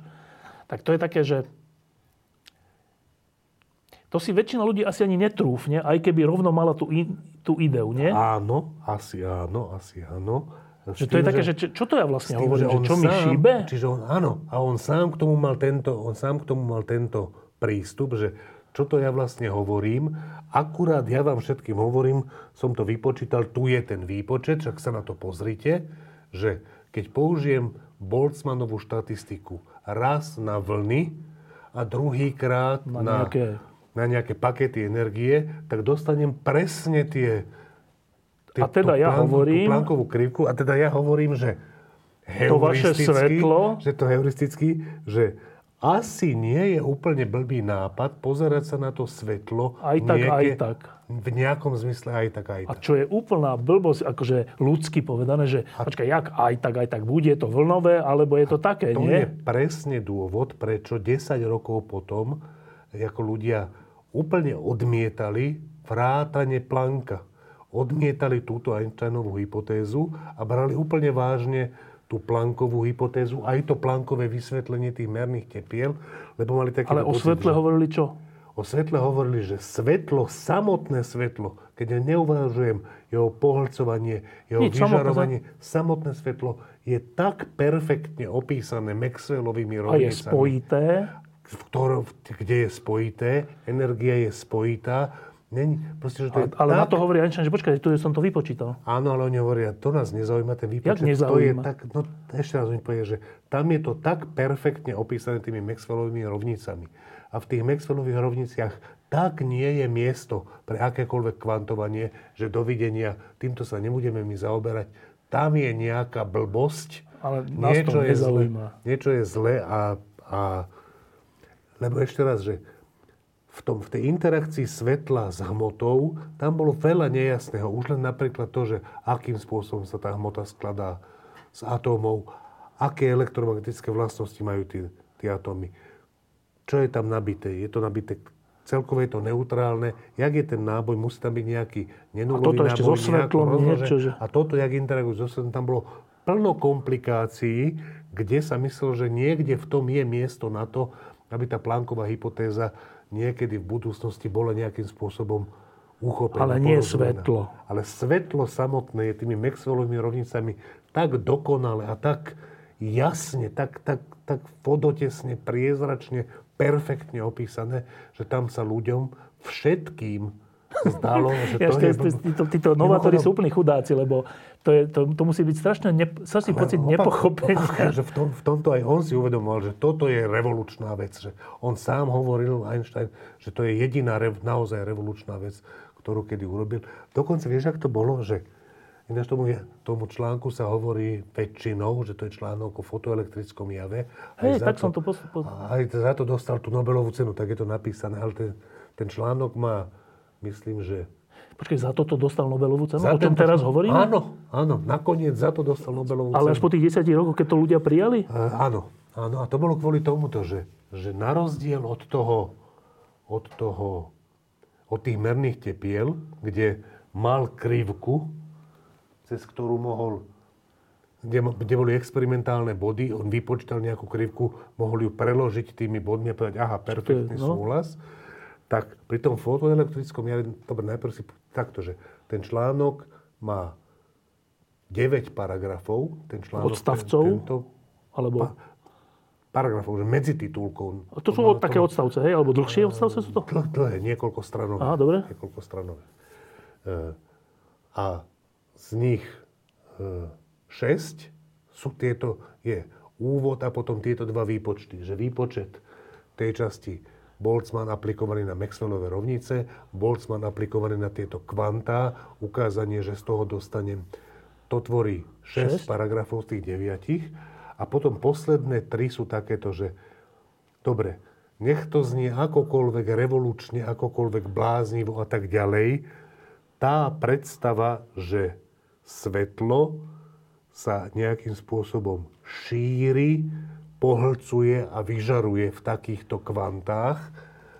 Má to nejaké experimentálne dôsledky, dá sa to overiť a ponúka tri. Ktoré sám neurobil. Nie, nie, to tri veci, kde by sa to dalo vidieť, nie že kde sa to vidí, ale kde by sa to dalo vidieť. A jeden z nich je fotoefekt a to je taká vec, že keď zasvietíš na nejaký kov alebo na nejakú látku na kov najlepšie e, svetlom? svetlom, tak niekedy z, z toho vyletia elektróny. Z toho kovu. Z toho kovu. A je zaujímavé, že niekedy tie elektróny nevyletujú a keď zintenzívniš to svetlo desaťkrát, stokrát, tisíckrát, tak stále nevyletujú tie elektróny. Iba keď zmeníš jeho frekvenciu. A keď zmeníš jeho farbu, čiže jeho frekvenciu, tak zrazu začnú... Bez ohľadu na to, či silne, či slabšie. Vyletovať. Čo on hovorí, Einstein, že to je... To presne by bolo podporené touto mojou hypotézou, že ak to svetlo sa môže pohlcovať iba v istých... špecifických kvantách. V istých špecifických kvantách a tie kvantá závisia od frekvencie toho svetla, tak... To, koľko energie môže pohltiť ten jeden elektrón, intenzitou toho svetla je, že koľko týchto kvant tam dopadá. Ale keď každé kvantum mu dodá energiu iba to, toho kvanta, ktoré závisí od frekvencie, a predpokladáme, že jeden elektrón má veľmi nízku pravdepodobnosť dostať dve kvantá, to znamená, že každý no. to dostane, tak dostane jedno kvantum, tak kým to kvantum nie je, dosť, nie je dosť veľa energie na to, aby to vyletelo von, tak to proste nevyletí. A keď už tá frekvencia je taká veľká, že H, Plancková konštanta, krát tá frekvencia už je dosť veľa, tak to začne vylietať. A keď a je o troška po... ešte vyššia, zase nezačne. Nie, keď je o troška vyššia, zase začne. Ale frekvencia. Keď je frekvencia o trošku... Predpokladáme, že tam je nejaká, že na to, aby ten elektrón opustil ten, ten kov, že potrebuje prekonať nejakú energetickú bariéru. Nie, potrebuje niekoľko, dodať takúto a takúto energiu. Takú, takú. A keď dostane viac, tak už vyletí. A dobre. Keď dostane viac, tak čím viac dostane energie, s tým väčšou rýchlosťou potom a, vyletí. A, čiže Einstein predpo, predpovedal, že so zmenou frekvencie toho dopadajúceho svetla bude rásť energia tých, vyletav... tých vyletavajúcich elektrónov. A to, to vedie ku kvantovému povahe svetla? Nie, nie, nie. To je, predpokladám, že má svetlo kvantovú povahu. Predpokladám, že tá energia sa môže pohlcovať iba v tých kvantách. Plancková konštanta krát frekvencia. Elektrón môže dostať iba túto energiu. Ak je ona väčšia ako to, čo potrebuje na opustenie, alebo nie, tak, tak opustí a zvyšok sa, zvyšok sa premení na jeho kinetickú energiu. To znamená, že čím vyššia frekvencia svetla, tým s väčšou rýchlosťou, respektíve s tým väčšou kineti, kinetickou, kinetickou energiou presne vylietávajú tie elektróny. Čiže Einstein urobil úplne jasnú že to, toto navrhoval, že tým... Že týmto by sa overilo, že či má svetlo heuristickú, heuristickú účinnosť, tá moja hypotéza, teda tá Einsteinová hypotéza, že svetlo má, sa šíri a pohľcuje a vyžaruje v nejakých kvantách. Počkaj, keby sa nevyžarlo, keby bolo spojité, tak by elektróny... Keby bolo spojité, tak není žiadny dôvod, aby elektróny začali odtiaľ vylietávať len pri tom, keď svetlo má nejakú frekvenciu a vyššiu. Nejako by nemalo súvisieť energia, energia fotón, elektr- energia tých vy, vylietávajúcich elektrónov by mala súvisieť s tým, koľko ten elektrón môže pohltiť, a to je dané intenzitou toho svetla, nie jeho frekvenciou. Ale pokiaľ sa to svetlo a jeho energia skladá z malých balíkov, ktorých veľkosť je daná frekvenciou, tak je veľmi zrozumiteľné, že prečo zrazu začnú vyletovať elektróny. Pri nejakej farbe. Pri nejakej frekvencii. Pri nejakej Dobre. Frekvencii. Druhý... Teraz, tie ďalšie dva ti môžem tiež povedať, či ale... Či tie nie sú až také dôležité? Ten... Pomocou tohto sa to najlepšie podarilo potvrdiť. Podstatne... Počkaj, on to dal do toho textu, že toto skúste a niekto to aj skúsil? Áno. Ako v zápätí? Áno, nie, desať rokov to trvalo. desať rokov to ani len nevyskúšal niekto? Nie, nevyskúšali to už v tom, už v tom čase, keď to on písal, tak, tak boli tak, také... experimenty takého človeka, ktorý sa volal Lenard, ktorý mimochodom je bratislavský rodák, bol to významný antisemita a totálny nepriateľ Einsteinov, že židák a teória relativity a tieto veci. A ten Einsteinov tento článok akože vysvetľoval tie, tie Lenardom namerané veci a to, čo Lenard zistil, je, že naozaj od frekvencie toho svetla závisí, či, či tie elektróny vyletujú alebo nevyletujú. A tiež zistil, že čím vyššia frekvencia toho svetla, tým vyššia je tá energia. Čo presne?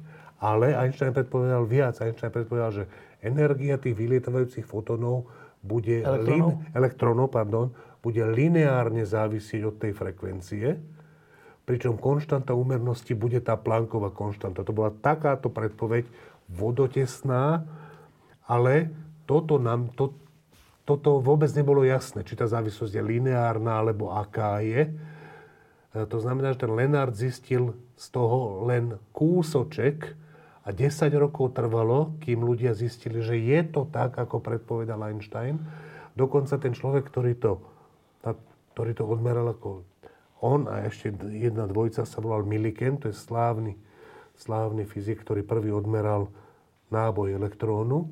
Tak ten ešte, keď to meral, hovoril, že strašne sa mu do toho nechcelo, aj bol z toho, aj bol, nemal takú radosť z toho výsledku, lebo potvrdil to Einsteinové, tú Einsteinovú hypotézu, ale on ju neznáša, pretože Maxwellove rovnice sú tak krásne a svetlo je tak zrozumiteľné, že čo... Že Že, že vlastne, že vlastne nechce, akože áno, že on urobil tie experimenty a potvrdil Einsteina, ktorého... Nemal rád. Ono ne, tam nebol zlý vzťah takýto osobný, teóriu. Ale tú vec nemal rád. A toto, toto bolo v roku devätnásť pätnásť, desať rokov potom. A potom bol všeobecne prijatý, že fuj, že ten Einstein má fakt, asi pravdu, že potom... myslím, v dvadsiatom prvom alebo v ktorom roku dostal tú Nobelovú cenu za, za toto. Ale opakujem, že desať rokov skoro nikto na svete vrátane Plancka a Bohra tomu neverili, tej hypotéze, že, že svetlo sa skladá z kvant, lebo, lebo, lebo to sa týkalo fyziky tak jednoduchej a tak jasne a perfektne opísanej Maxwellovými rovnicami. Na čo sa zavádzaš vlastne? Presne tak, tak, tak. tak. A teda na čo to tam zavádzame? Na to, že takýmto spôsobom vedel odvodiť tie Planckové krivky. Celé, nie len ich jednu časť, ale celé. Čiže proste tak to je. Či a sa nám to sa... páči alebo nepáči, to je jedno. Čiže na čo to zavádzame. Tak, tak, Takto tak, to popisuje tak, tak, svet. Tak, pričom v tom deväťstopäť si myslel, že fúha, toto vyzerá, toto vyzerá, že by sme to nemali zahadzovať, že toto vyzerá podozrivo dobre. To znamená, že mali by sme preskúmať, či to náhodou tak nie je. Napríklad mali by sme preskúmať ten fotoefekt. A za tých desať rokov ticha. Čo, čo ľudia sa teda, oni sa k tomu väčšinou vyjadrovali negatívne, tak jeho presvedčenie o tom, že to, je že tak? to takto je, rástlo. Rástlo, lebo medzi tým urobil nejaké ďalšie Einstein články. V deväťstodeväť urobil ďalšie články, v ktorých stále viac a viac získaval hm, pocit, že fúha, na tom je, na tom nie, že, že niečo na tom je, na tom je niečo a potom ešte toto a potom ešte toto. To by v tom bol čert, aby to nakoniec nebola pravda. Akurát, že tie články z deväťstodeväť m, nemali nič také... Ako prelomové, je, akože. Mali, mali, mali, mali, pretože to boli ďalšie, ďalšie ukážky, ale nemali tie experimentálne potvrdenia. Podobne ako ten fotoefekt.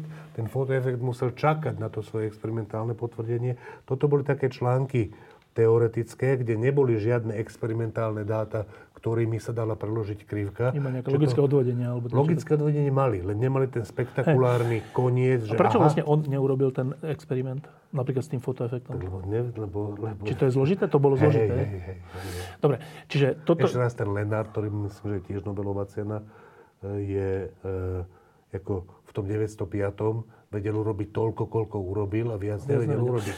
A teraz to sme hovorili o článku z roku deväťstopäť Einsteinovom.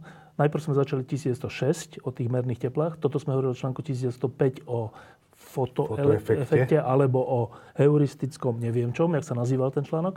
Z deviatich kapitol a, a tri z nich také. A potom boli ešte dva. Potom ešte tri teda. Dve teórie po... relativity. V deväťstopäť. deväťstopäť bola teória relativity, špeciálna teória relativity a E sa rovná mc na druhu. Pričom ten vzťah E sa rovná mc na druhu sa v tom článku nikde nevyskytuje. Dobre. Ale je to článok o tom. A štvrtý je o tom Brownovom pohybe. Dobre. A o tom, že... Čiže relativitu si necháme na budúce, lebo to je asi kategória sama o sebe? Uh, neviem, či... Alebo to, niekedy to sa, sa k nej to... dostaneme? Pra... Záleží od toho, že, že ak chceme ísť teraz... Takú, takú základnú, základný kvantovej opis fyziky? kvantovej fyziky, tak relativitu by som vynechal, lebo kvantová fyzika sa dosť dlho rozvíjala ako nerelativistická. Dobre, ale že v nejakej, nejakej z tých lekcií sa dostaneme k tej teórii relativity? S keď niečím súvisí? Keď, keď budeme chcieť. S niečím to bude súvisieť? Súvisí potom, keď, akože keď to budeme chcieť potiahnuť až k teórii elementárnej, alebo až k fyzike elementárnej Áno, tak vtedy sa to... tak vždy nutne tam musí vstúpiť teória relativity. Lebo... Tak, tak, vtedy si, tak vtedy si ju nechajme. Hmm. A to znamená, že teraz ešte máme Brownov pohyb a... Tam, a ktorý článok? Dva, dva články sú o relativite. E, na druhu. E rovná sa mc na druhu. Ale to je relativita. To je čisto relativita? Áno. áno. Čiže tomu sa tiež dostane... Tak Brownov pohyb. Tak Brownov pohyb, teraz zase, že s Einsteinom Brownov pohyb, Brownov pohyb mal, sme sa učili na škole, že to sú tie pelové zrniečka na povrchu áno. tekutiny, ktoré keď sa pozrieme, vidíme aj očami, že sa takto hýbu. A vidíme to mikro, pod mikroskopom. Očami to nevidíme? No, to neviem, či vidíme očami. Dobrými, to... mladými očami to možno vidíme. Myslím, Dobre, ale to, toto okay. sa má pod Brownovým Áno, pohybom. Áno, to je Brownov pohyb. A ako sa to má k Einsteinovi? To sa má takto, že, že, že ak sa veci skladajú z atómov v deväťstopäť, tak zjavne tie atómy sú tak malé, že ich nevidíme. Lebo ich nevidíme. Proste keď sa pozrieme pod mikroskopmi a tak ďalej.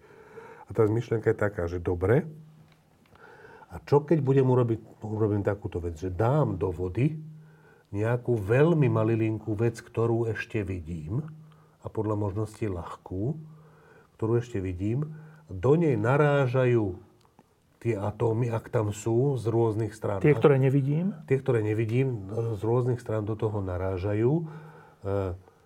Z jednej strany nejako, z druhej strany nejako inak.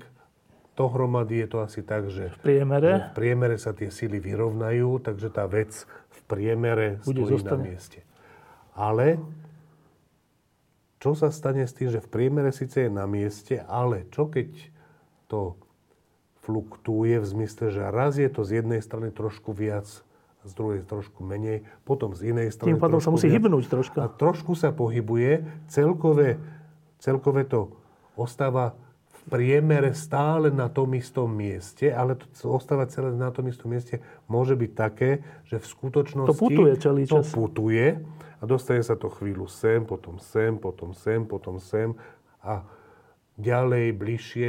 Keď to celé zarátam, tak, je to stále tak v priemere tam. Je to stále na tom istom toto, mieste. Toto hovoríme o Einsteinovi? To je Einsteinov článok. A to je jeho úvaha toto? Áno, áno. Ale áno. Ten Brownov pohyb bol už predtým, nie? Či nie? Áno, ale on o ňom buď nevedel, alebo sa dozvedel. Brownov pohyb je tam spomenutý, že, že toto, čo som práve vypočítal, by sa možno dalo pozorovať. Možno, že Brownov pohyb, ktorý, ktorý už bol sa spomína vec. Tam a tam, je takéto niečo.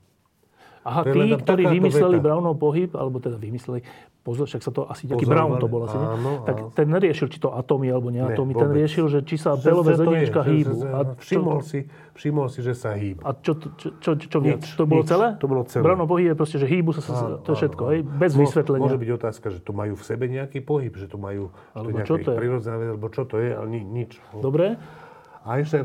Teda opakujem, že Brownov pohyb je tam spomenutý v jednej alebo v dvoch vetách, zasa ku koncu článku, že je otázka, že jak sa toto dá experimentálne overiť. Možno, že ten Brownov pohyb... A že tým nezačína ten článok? Vôbec.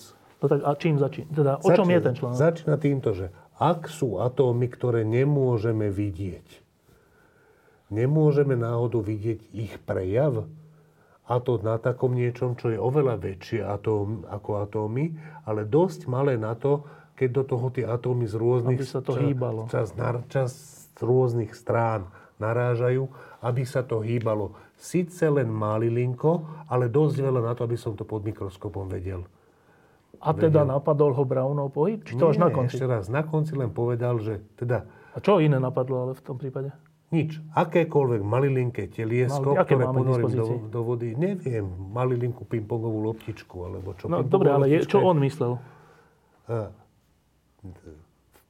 experimentálne najprv nemyslel nič, najprv len vypočítal, keď budem mať také teleso, ktoré je dosť ľahké. Takže on to vypočítal, nie na Brownovom pohybe, všeobecne. Nie, to je podstatná vec, že on vypočítal, že ako sa takéto teleso, že keď počkáš čas T, jak ďaleko sa dostane. Opakujem, v prípade, že, že do ňoho narážajú nejaké častice. Presne tak. To znamená, že on riešil hypotetický prípad. Majme, ja neviem, majme pingpongové loptičky, ktoré narážajú do futbalovej lopty. Ale nie do futbalovej lopty, ale do nejakého obrovského balónu. A teraz, tie pingpongové loptičky, keď ten balón sa hýbe len v dôsledku nárazov tých pingpongových loptičiek, ktoré sa všade okolo hýbu úplne náhodne, ako sa bude pohybovať ten balón.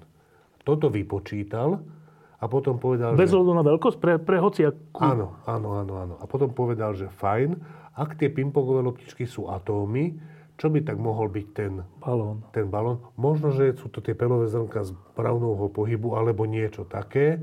Vy, experimentátori, prípadne vyskúšajte, či takéto niečo bude. A to, čo on vypočítal, je, že v akej vzdialenosti, čo sa týka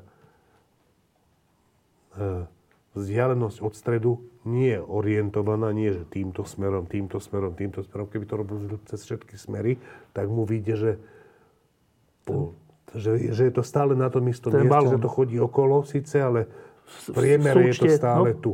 Ale keď nemeriam to, že nesčítam všetky tieto veci, ale beriem iba vzdialenosť, tak tá vzdialenosť nejakým spôsobom narastá a on vypočítal, že to proste narastá, keď je to tento model pingpongový loptiček a balónu, alebo čo je ten istý model atómov a pelového zrniečka alebo niečoho iného, dostatočne ľahkého. Takže tá vzdialenosť bude narastať s odmocninou z času.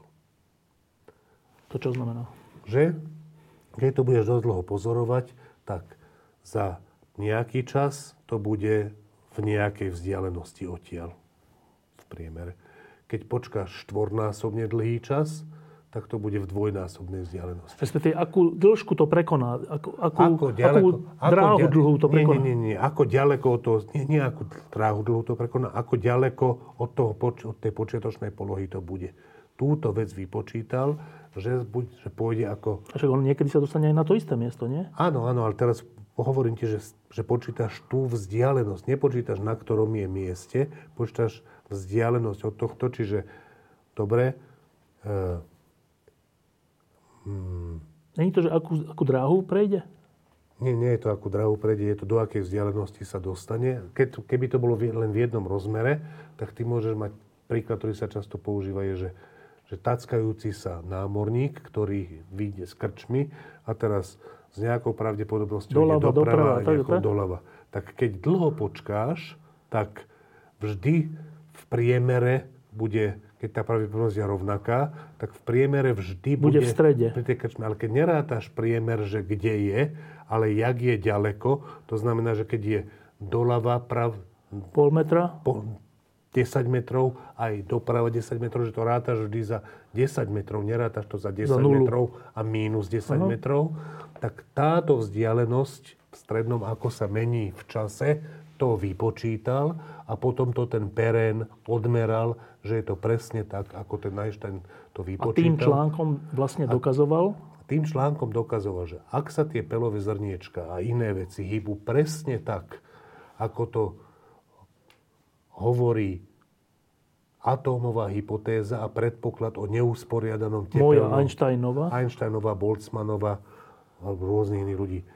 Predpoklad o neusporiadanom pohybe tých atómov, ak sa tie veci pohybujú presne tak kvant- kvantitatívne, nie že zhruba tak, že keď vypočítaš, ako je to ďaleko v priemere, keď robíš veľa takých pokusov a, vypriem, a spriemeruješ to, tak ti to vyjde presne tak, že tá, tá vzdialenosť narastá s odmocninou z T, e, tak...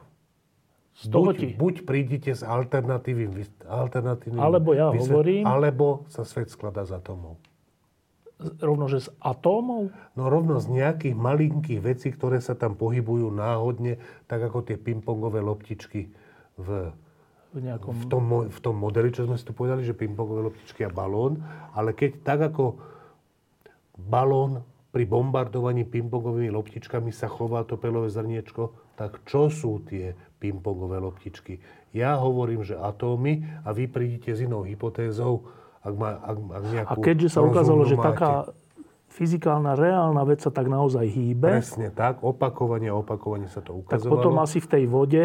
Sú atómy, alebo dojdete s iným vysvetlením. A keďže nikto nedošiel, tak sme ostali na tom, že sú atómy. A potom už máme iné dôkazy, ale teda Samozrejme. Toto bol akože taký prvý? Áno, prvý všeobecne prijatý experimentálny dôkaz toho, že látky sa skladajú z atómov. Teda konkrétne voda v tomto prvom prípade.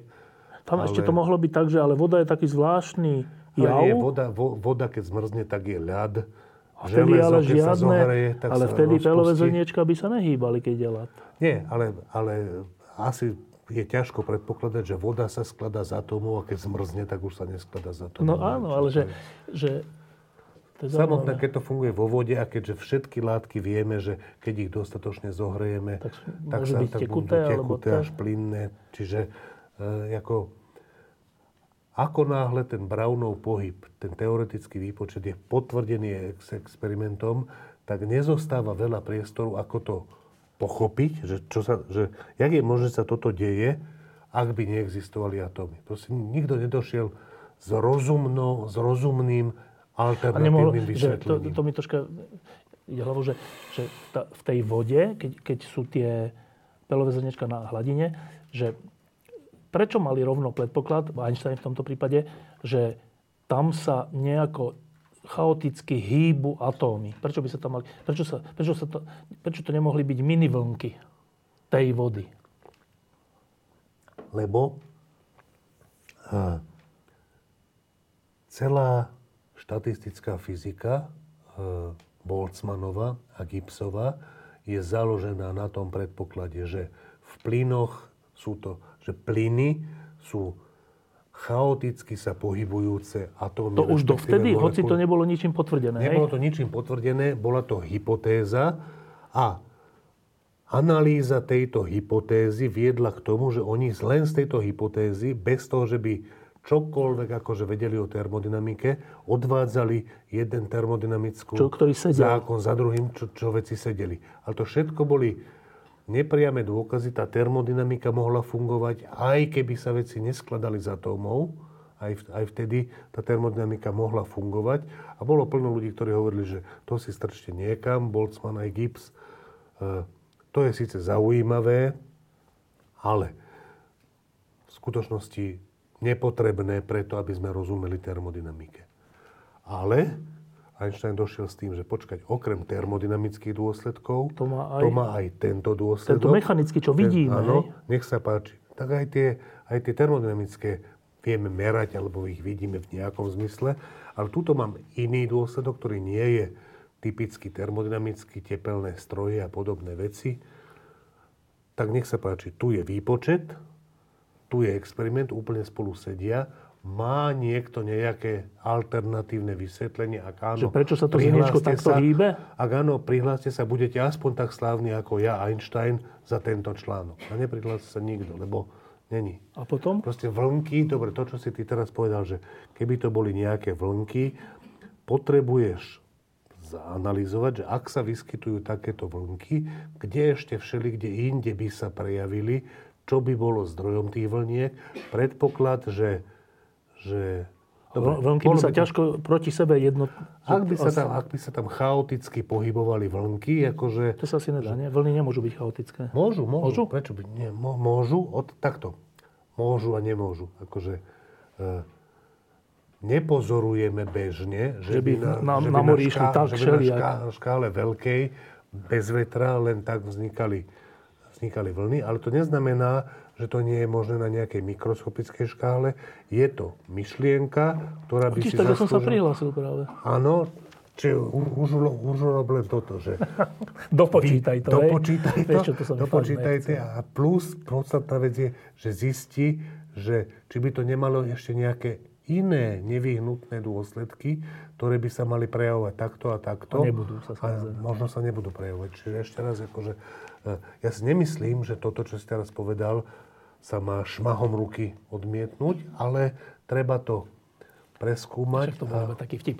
No. Nie, nie, nie, akože to, bez ohľadu na to, či to bol vtip, alebo nebol to vtip, e, to je podľa mňa dobrý príklad toho, že e, majú sa generovať nápady. nápady na alternatívne vysvetlenia, ale... Nemá sa ostať len pri tých nápadoch, ktoré sa buď odmietnú, alebo povedia, že aha, však takto to môže byť. Oni sa musia overiť, no. naozaj pre, preskúmať. Dobre, a tým sme vlastne prešli, tak si to ešte raz zopakujme. Uh, Einstein v tisíc deväťsto šesť prišiel s článkom, ktorý... Uh, ukázal, že Plancková hypotéza, že... oscilátory v látkach, a každá látka je opísateľná ako sústava oscilátorov, majú nejakú čudnú vlastnosť, pomocou ktorej dokázal vysvetliť tepelné žiarenie. Planck. A Einstein na základe tej istej Planckovej hypotézy dokázal vysvetliť, prečo sa merné teplo, merné teplo diamantu chová tak odlišne ako merné tepla iných látok. Dobre. Ale ešte rok predtým, tisíc deväťsto päť, prišiel s textom, že? Že, nie, že Plancková hypotéza o tom, že ako sa chovajú oscilátory a že energia v nich je kvantovaná v látke, v látke sa dá preniesť možno na svetlo samotné. Že samotné svetlo sa chová ako keby, ako keby boli... Ako nejaké keby tam grupy. Boli nejaké, nejaké, áno, nejaké balíky, pakety energie. Ináč zaujímavá vec, ktorá je, že dobre, prečo to neurobil tak, prečo to neurobil tak, že by, že by povedal, že vlastne však aj svetlo v nejakom zmysle, to svetlo, ktoré skúmame, keď je ono samovoľné, bez inej látky, chová sa ako elektromagnetické vlny, čo sú v nejakom zmysle tiež oscilátory. Prečo Einstein neurobil tú vec, že by povedal, že však zoberme tieto oscilátory a s nimi urobme, s nimi urobme ten, ist, ten istý predpoklad, ako urobil Planck pre tie materiálne oscilátory. A že či takéto niečo nevyjde. A čo je sranda je, že také, Tam vyjde tiež to Planckové rozdelenie, keď ale použiješ správnu štatistiku, ktorá nie je Boltzmannova štatistika, ale tzv. Bose-Einsteinova štatistika na základe Einsteinovho oveľa neskoršieho článku.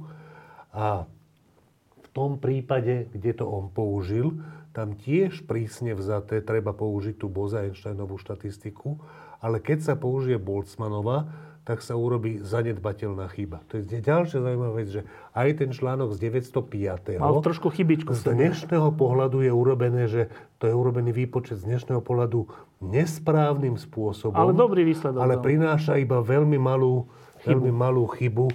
Uh, áno, čo je v nejakom mysle šťastie, ale aj to je vec, aj to je nejaká niečo vec, ge, vec génia. Že áno, že... Čiže ešte raz, že to je ten druhý článok, ktorý vlastne prešiel k tomu, že aj nielen látka má takú kvantovú nejakú vlastnosť, ale aj ale samotné aj svetlo, svetlo, čo, čo dovtedy je, nikto nechyroval. Čo je oveľa revolučnejší nápad, lebo samotné svetlo v tom čase ľuďom pripadalo, že je oveľa lepšie pochopené a vodotesne pochopené, než hmota a štruktúra hmoty. Dobre. Čiže tam sa tomu ľudia oveľa viac zdráhali, keď po desiatich rokoch sa to teda experimentálne, že fakt, že dosť potvrdilo, tak tú Nobelovú cenu dostal za toto. Podľa mňa ináč to bolo trošku tak, že on tú Nobelovú cenu mal dosť...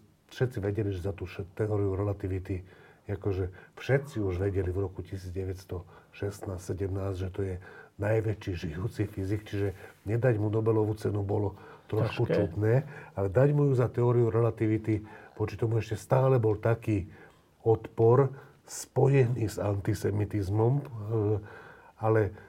Muselo sa to až spojiť. Čiže antisemitizmus nebol dostatočne silný na to, aby mu nedali Nobelovú cenu za fotoelektrický jav. Okrem toho, nebol to prvý Žid, ktorý dostal Nobelovú cenu.